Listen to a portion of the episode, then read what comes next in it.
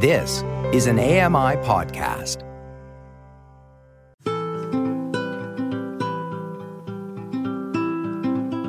Welcome to Voices of the Walrus on A M I Audio, where professional readers give voice to articles from Canada's best general interest magazine. I'm your host, Roger Ashby.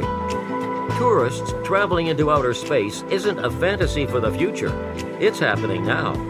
Lori Wilson reads Why the Moon is the Next Tourism Frontier. This is a Q and A interview titled Why the Moon is the Next Tourism Frontier by Chris Lewicki, as told to Nicole Jankowski. It's been said that within our lifetime, booking a trip to outer space could be as easy as buying a plane ticket to Europe.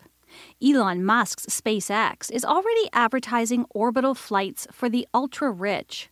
The next frontier, for some entrepreneurs, is the moon.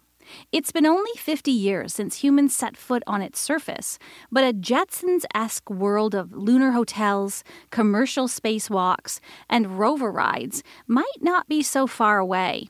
We asked Chris Lewicki, a former NASA engineer whose company Gravity Lab tests how human activities would function off-planet. What's next for space tourism? Question: what can tourists actually do when they get to space? I see two types of space tourism emerging. The first will be more focused on adventure, not dissimilar to climbing Everest. It's going to be more of a challenge, cramped quarters, limited supplies, bad food. The other type will be more of a luxury approach. Space stations that orbit Earth are roomier and can be built with better viewpoints and amenities, not to mention a way for people to wash their underwear during their trip. What kind of technology is needed to make the moon habitable, or at least visitable? Blue Origin has figured out how to extract oxygen from lunar regolith, or moon dust. This material contains iron, silicon, and aluminum.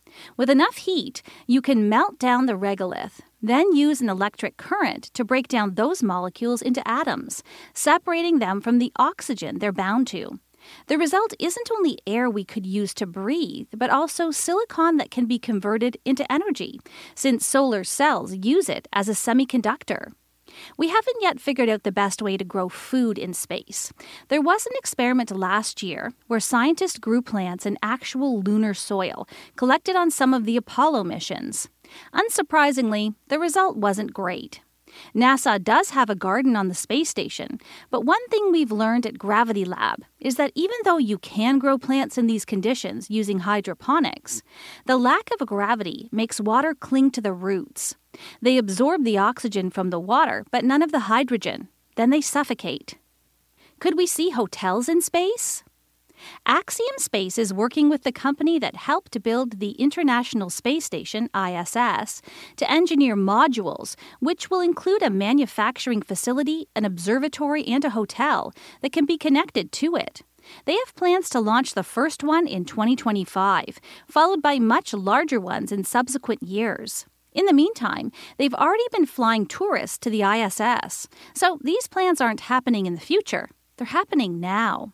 An anonymous bidder paid twenty-eight million U S to fly to space with Jeff Bezos. Could this type of travel ever become accessible to the masses? It's affordable only for the ultra-wealthy right now, but historically, that's how sea, rail, and air travel started too. Space is on that same trajectory. What would you say to people who think we shouldn't trample all over the moon for fun?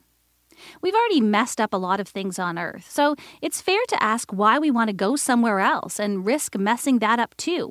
But we've also used Earth to create beauty and intrigue, to increase our knowledge, and to do meaningful things for other humans. Space can be a continuation of that. I think we can learn from our history and create more sustainable practices.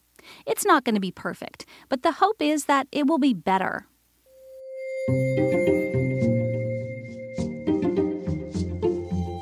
That was an interview titled Why the Moon is the Next Tourism Frontier by Chris Lewicki, as told to Nicole Jankowski. I'm Lori Wilson.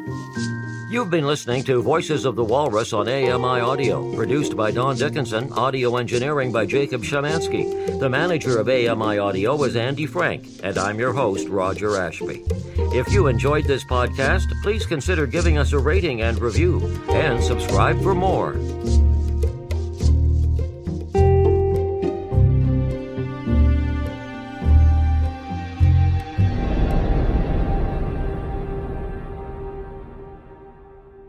Hi, I'm Stephen Scott. Join me every day for Double Tap. It's a show where we occasionally talk about technology for blind and partially sighted people.